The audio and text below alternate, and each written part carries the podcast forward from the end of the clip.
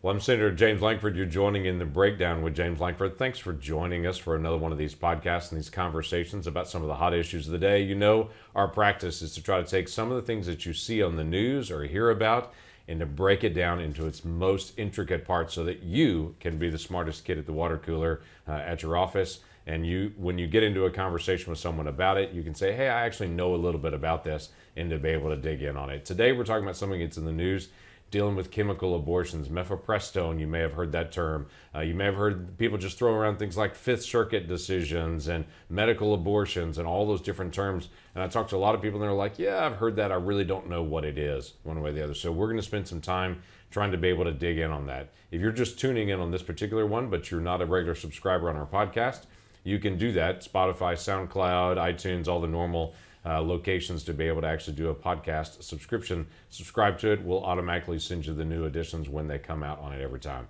Well, I've got a couple of guests that are here with me today because we're going to dig into really some really heady issues. We're going to talk about the legal issues and we're going to talk about the medical issues around this chemical abortion, what this really means, what's happening with the FDA, what's happening with now the Supreme Court in the conversation about that. So let me introduce a couple of folks to you, and we're going to jump right into the conversation. I want to first introduce uh, Erik Baptist, who's here with me today. He's an attorney, but he's one of the nice attorneys uh, that's out there. Uh, he is one of the guys that's actually from Alliance Defending Freedom. He's actually helping argue this case and to be able to go through what are the issues with the FDA, uh, what's actually happened, what's different about this process than what's typical in the legal process on this uh, because we are a nation of law and order, at least that's what I've heard.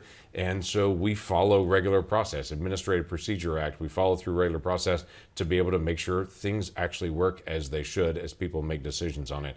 So thanks for all the work that you've already done on this, Erik, all the work and the arguments that you've already made, the things that you've written, the research that you've done. Uh, so we really appreciate you being here, a part of this. You're here live with me right now, but we've also got a guest here with us as well, Dr. Donna Harrison. Uh, Dr. Dr. Harrison, thank you for joining us. You're going to walk through some of the medical aspects of this today. Dr. Harrison uh, actually finished medical school in 1986, finished her residency in 1990 as an OBGYN. Uh, you know a little bit about all of these different issues, to be able to say the least. Uh, you've been very engaged. You're the chairman of the Alliance for Hippocratic Medicine now, uh, which is a gathering of different OBGYNs from all over the country. So you've not only been engaged in this issue, you've been engaged in a lot of medical issues on this for a long time. So thanks for joining us as well. For Erik and I getting a chance to be able to sit here live, for you to be able to uh, actually uh, connect with us there virtually. I want to go first to you, Dr. Harrison, on this because set that context for us. When people hear terms like chemical abortion or medical abortion or do it yourself abortion or mail in abortions, we've heard all these different terms on it. People will say, I don't really know what that really is. So help people understand what is this two drug cocktail? What is it? Where did it come from? And then also, what are the very real risks that are out there related to it? Senator Lankford, thank you for allowing me to be on the this podcast. It's very important that people understand the reality behind this case and not uh, some of the uh, incredibly deceptive spin. Um, let me talk about how medical abortion or chemical abortion or drug induced abortion works. Um, drug induced abortion is an abortion done by using drugs. And one of those drugs, the most common drug, the one that's at, at, uh, in discussion in this case, is mifepristone. So, in order to understand how mifepristone works, we have to understand how pregnancy works. And a woman's body makes progesterone, which is a natural hormone that lets her body carry the baby, nourish the baby. Mifepristone blocks progesterone. So when mifepristone is around, the progesterone can't allow the woman's body to nourish the baby. Now, this is a problem because then the baby dies, but the baby is not often expelled just by being dead. So a second drug has to be used, and that's misoprostol or Cytotec. That drug causes the uterus to contract and uh, squeeze out the baby who's died and uh, hopefully the placenta. The problem is, as you get further and further in pregnancy, the mifepristone and the misoprostol work less and less well. So at seven weeks after the first day of her last menstrual period, she has about a 1 out of 20 chance of needing a surgery to complete her abortion. But if she's 13 weeks, so a month off on her due date, then she is going to have a one out of three chance wow. of needing surgical abortion. So the problem with this willy nilly um, access without ever seeing a doctor is that she never gets an accurate due date. She never gets an accurate age of the pregnancy. And without that accurate age of the pregnancy, there's no way that she can have adequate informed consent, which is a right of every woman to have adequate informed consent prior to a procedure. So without having an ultrasound to know exactly how far along she is, she won't know whether she has a 1 in 20 risk of additional surgery or a 1 in 3 risk of additional surgery. But it gets worse. so not only is there her risk of having tissue left inside increased, but if she has a pregnancy that has planted outside of her womb, that is in the tube, an ectopic pregnancy, mifepristone does not treat ectopic pregnancy. So the symptoms of an ectopic pregnancy are bleeding and pain. The symptoms of a mifeprex abortion are bleeding and pain. So she may think she's having a normal mifeprex abortion when actually her tube is rupturing and she can hemorrhage and die. Women have mm-hmm. died from unrecognized ruptured ectopic pregnancies because they didn't have an ultrasound first to show that the baby was actually in the womb before they started the mifeprex abortion. And it gets worse. Wow. Women who are Rh negative that is, they have O negative or B negative blood type, they need a medicine called RhoGAM. RhoGAM is a medicine that is given whenever a woman has an abortion or a miscarriage or a, a delivery to help prevent her body from having an allergic reaction to the next baby. So, what we are doing right now by not testing and not giving RhoGAM, which is what's happening under the current FDA regulations, is we are setting women in this country up for future pregnancy loss of wanted pregnancies. So this is really bad. And then think about the possibility of uh, sex traffickers getting a hold of this drug or uh, abusers getting a hold of this drug. No one knows who's on the other side of that laptop screen. And there is no way to adequately screen women for either domestic violence or trafficking or abuse when you're doing an, a virtual visit. There's, it's just not possible. So these are all dangers for women, and they're increasing with the lack of, of uh, requirement that a woman have an in person visit. So all, all, that you hear in the public media is this on and on and on about this drug is safe. It's been used for two decades. This has not been an issue. It's a very common form of abortion, and it's just this on and on and on about this is a safe drug, safe drug, safe drug, safe drug, over and over again. No one talks about the issues that you're talking about and the very real risks, and a lot of things that have shifted from the FDA recently, where the FDA shifted from you have to have a visit with a physician, which was the requirement of this drug originally when it came out. You've got to actually have three visits with a physician, if I remember this correctly, uh, uh, when it was uh, first uh, released by the FDA. So now they're saying, okay, you don't have to visit the FDA at all. In fact, you don't even have to talk to a doctor at all. You can just talk to a, what they're calling a healthcare professional and just connect with them. Uh, so that's that's a massive change on this. So Erik, let me, let me come to you on this. FDA's made all these changes on it, and as in, in many ways is ignoring the the health risks that are out there that are very real uh, for women across the country on this. You've engaged to be able to just challenge the FDA and say you've got to be able to follow. You've got to be able to not have a political conversation about abortion. FDA should be about health issues and about protecting the life of every single person in their own health. And you've engaged on some process things. So walk us through a little history because th- this drug's not new. It's had a couple of uh, decades of history on it that you've actually had the opportunity to be able to walk through. So set context for us. What has the FDA done? Sure. What the FDA did originally to approve this drug was in the last year of the Clinton administration, it approved in September of 2000 uh, the use of mifepristone for chemical abortion purposes. But even then, the FDA recognized dangers associated with this drug, and therefore they needed to use their one and only regulatory authority to impose post approval restrictions on this drug. But that authority was intended for accelerated approval of life saving and life affirming drugs. Um, it, was, it was, we call it Subpart H. And so Subpart H was used, but that was reserved for drugs intended to treat life threatening or serious illnesses and that also provided a meaningful therapeutic benefit over existing treatments. Now, we all probably can agree that neither of those are true. Pregnancy yeah. is not an illness. Right. And mifepristone doesn't actually provide a meaningful therapeutic benefit, but the studies also show it doesn't provide a meaningful therapeutic benefit over surgical abortion. Some studies show that it's four times more dangerous to take mifepristone as opposed to having a surgical abortion, which itself is a dangerous procedure. So that's what the FDA had to do. They jammed this approval through their accelerated approval authority because that was the only way they could restrict this dangerous drug in 2000. So that was illegal in, a, in its first place. But then in 2016, the FDA made what we call and what they call major changes to the regimen.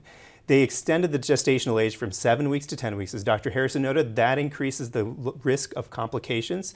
They also took away two of the three in person doctor visits. So there used to be a day one appointment to get screened for life threatening ectopic pregnancies to confirm gestational age.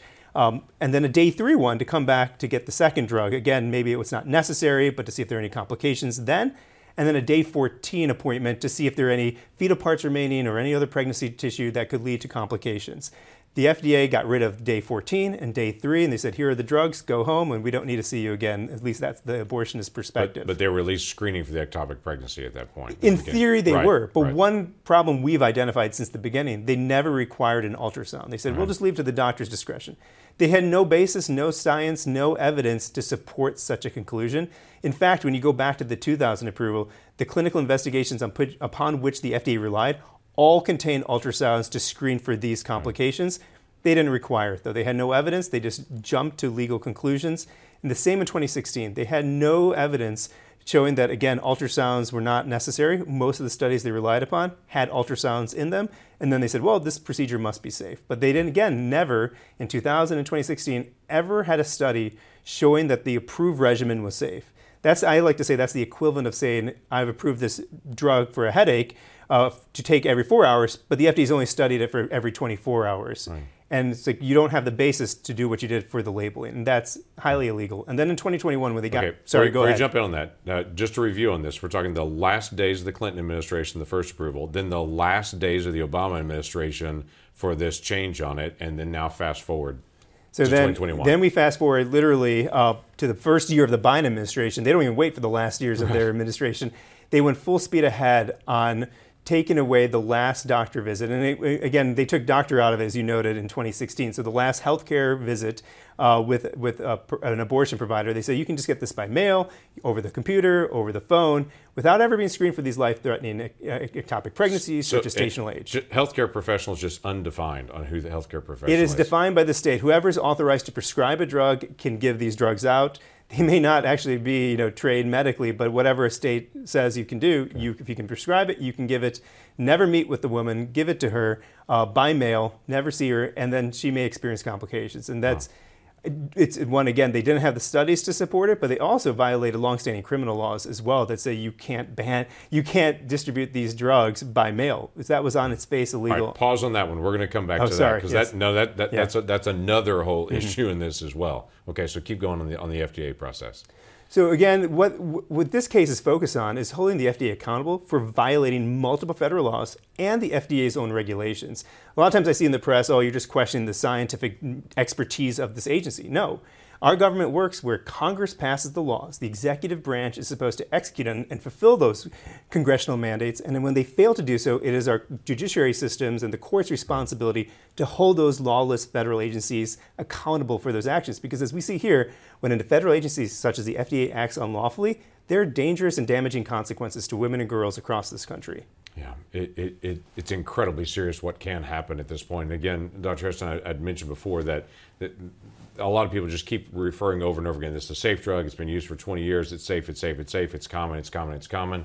But there's been a pretty dramatic shift in even how it's been used. But a lot of people want to be able to ignore uh, some of the complications. I think the most stark thing that the Biden administration has done is, I believe this was in the 2021 time period, they actually took away all the information about the drug at this point and said, only tell us if the patient dies from using the drug, but don't tell us any other information about it. Was that the 2021? It was 2016. That was the 2016. 2016. Okay, the 2016 time period. So th- this is the shocking one to me about this is that they said, okay, if the woman has to go to the emergency room, if she has excessive bleeding, uh, if there are other major complications, even if she's in the ER and in life support for days and days and days, if she recovers from that, don't tell us about it.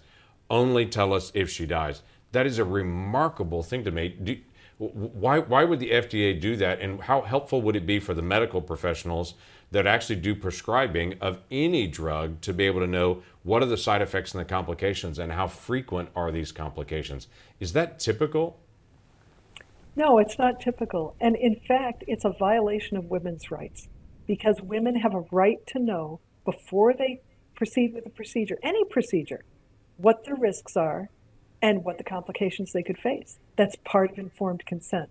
So, part of the important thing is that the FDA has taken away the ability of any physician to do informed consent prior to receiving a Mifeprex abortion. And what's even worse is the justification that was used by the FDA for relaxing the, the final restrictions was a lack of reports in their adverse event reporting system when they themselves said you don't have to report anymore. I mean, it, it, it's you can't make this stuff up. The, the FDA has been purposefully under soliciting reports. That is, purposefully not requiring complications from this drug to be reported so that they could then say, well, there's no complications that we know of. And if you look carefully, that's what they say. Well, no reported complications. Well, if you are not required to report, who's going to report? And what's even worse is the complication reporting, even even at the beginning, was only required of abortionists. But ER docs take care of over half of the complications. We know that from the, uh, I was part of a group who reviewed all of the adverse event reports that were submitted to the FDA.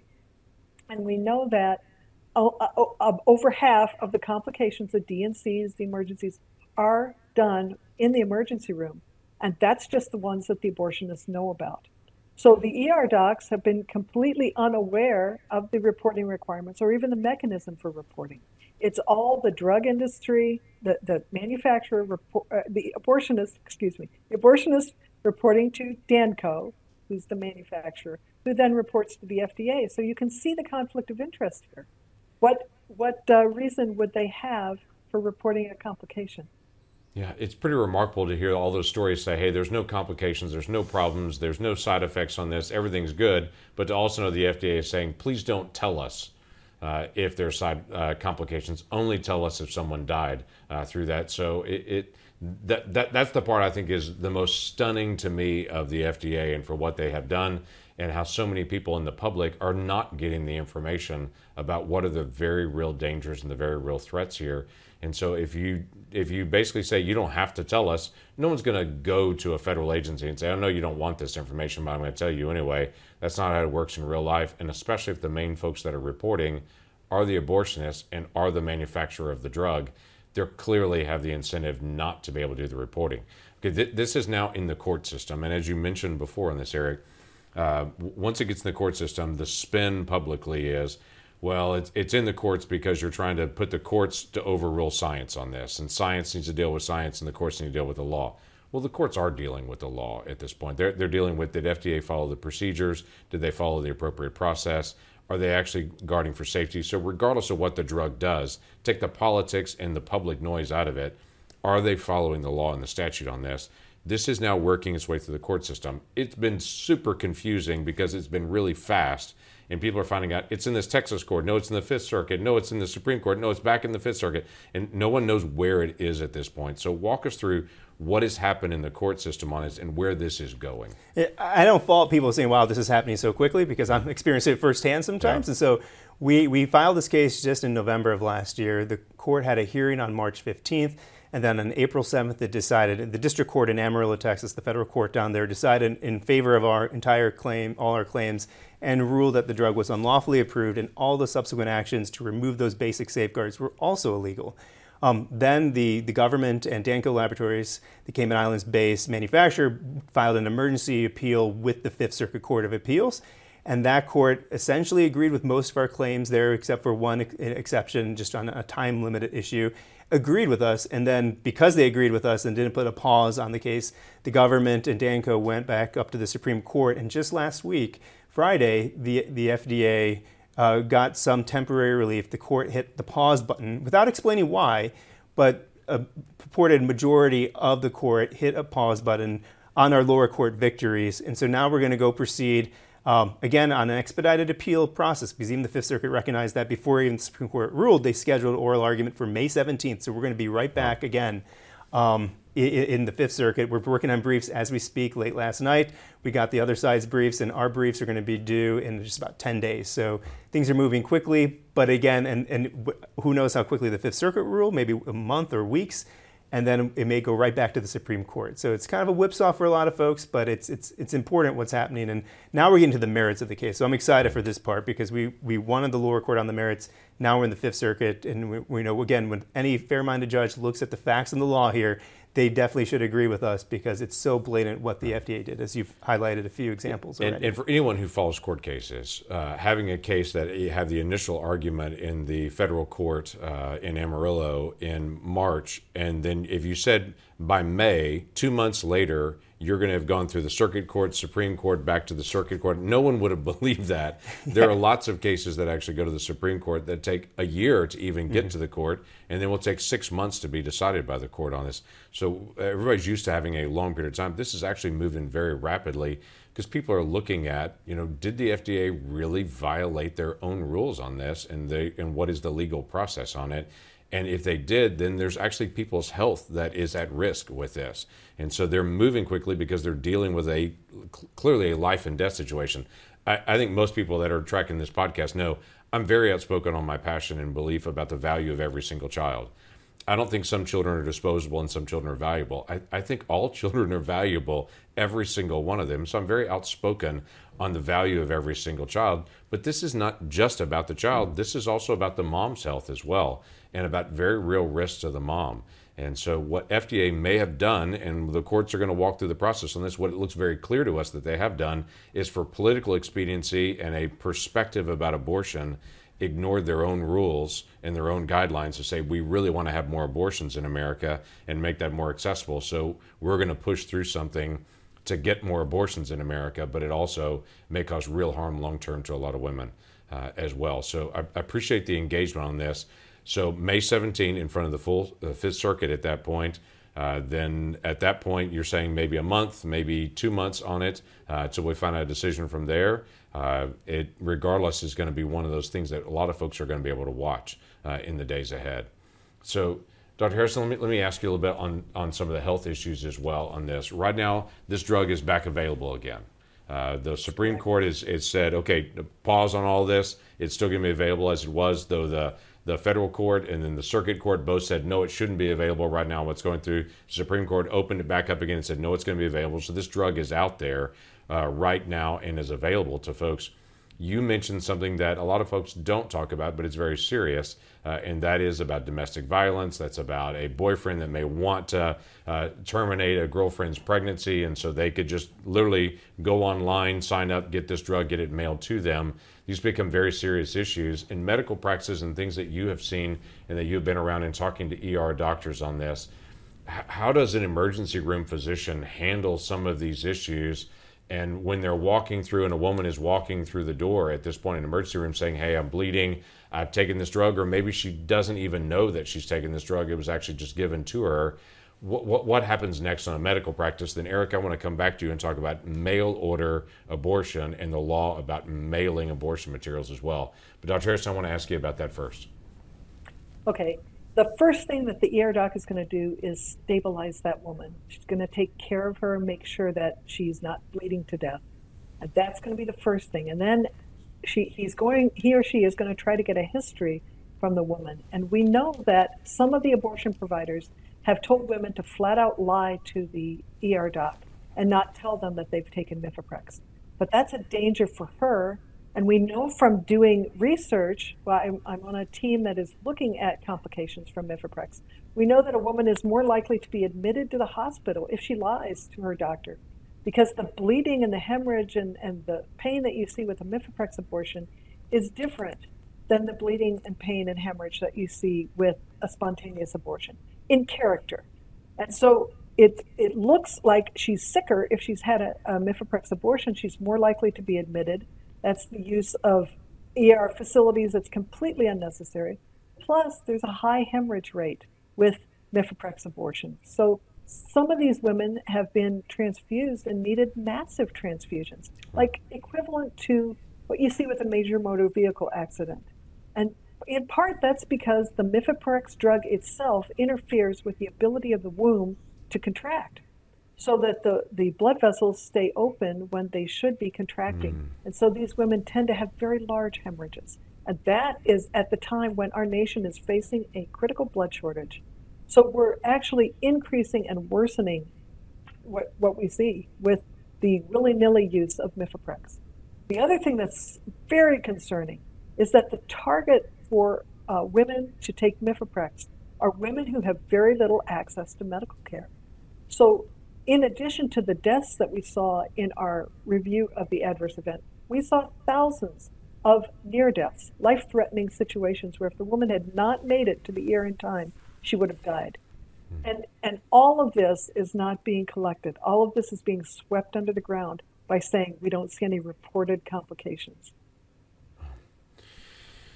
So let, us talk about this mail order abortion. Uh, what Dr. Harrison brings up, and there's this focus on uh, you know people that don't give access. They may be in rural areas, they don't have access to other healthcare facilities. If they're in rural areas, they may be 30, 40 minutes from a hospital at that point.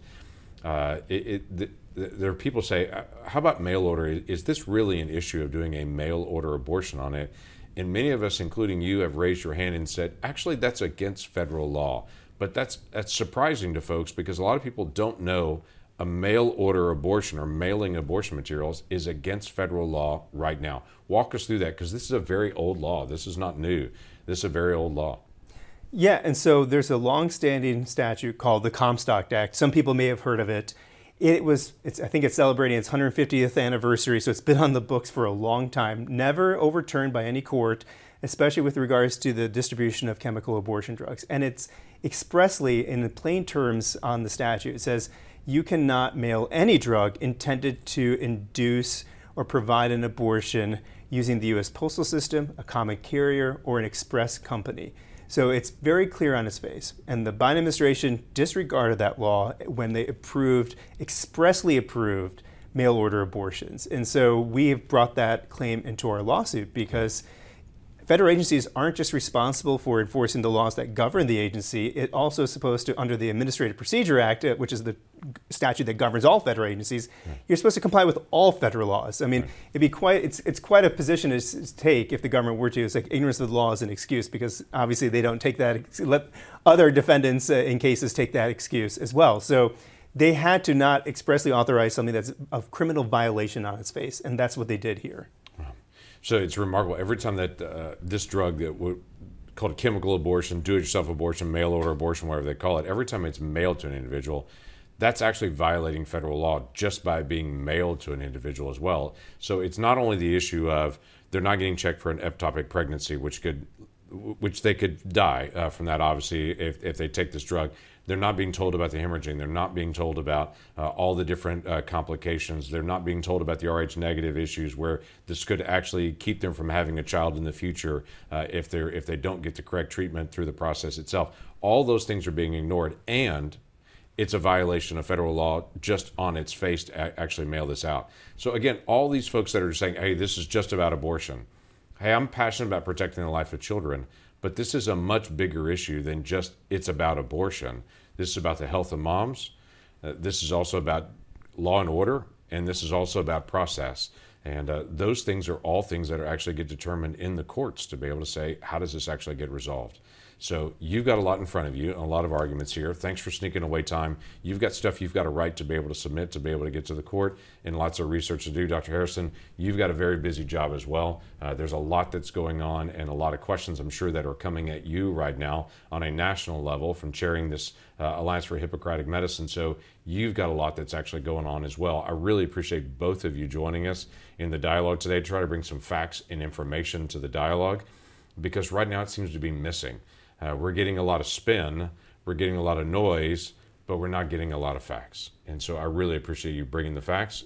Finish the job well. There are a lot of families and a lot of individuals that are counting on you and the leadership uh, in Alliance Defending Freedom and all that you're doing in the days ahead. So really, really appreciate that. So for all of you that joined in, uh, hopefully we brought some education to you on this topic. uh, that we can bring some information that, in all likelihood, the national media and other folks are not actually bringing to you. They'll bring you a quick 20 second snippet and move on. We're trying to make you the smartest kid at the water cooler to be able to dig in and to say there's more facts, more information, more background here. If you want to be able to follow us, uh, as I mentioned before, you can do that SoundCloud, iTunes, uh, all the different platforms uh, that deal with uh, podcasts, and we'll send you the, the latest podcast uh, each time that it comes out.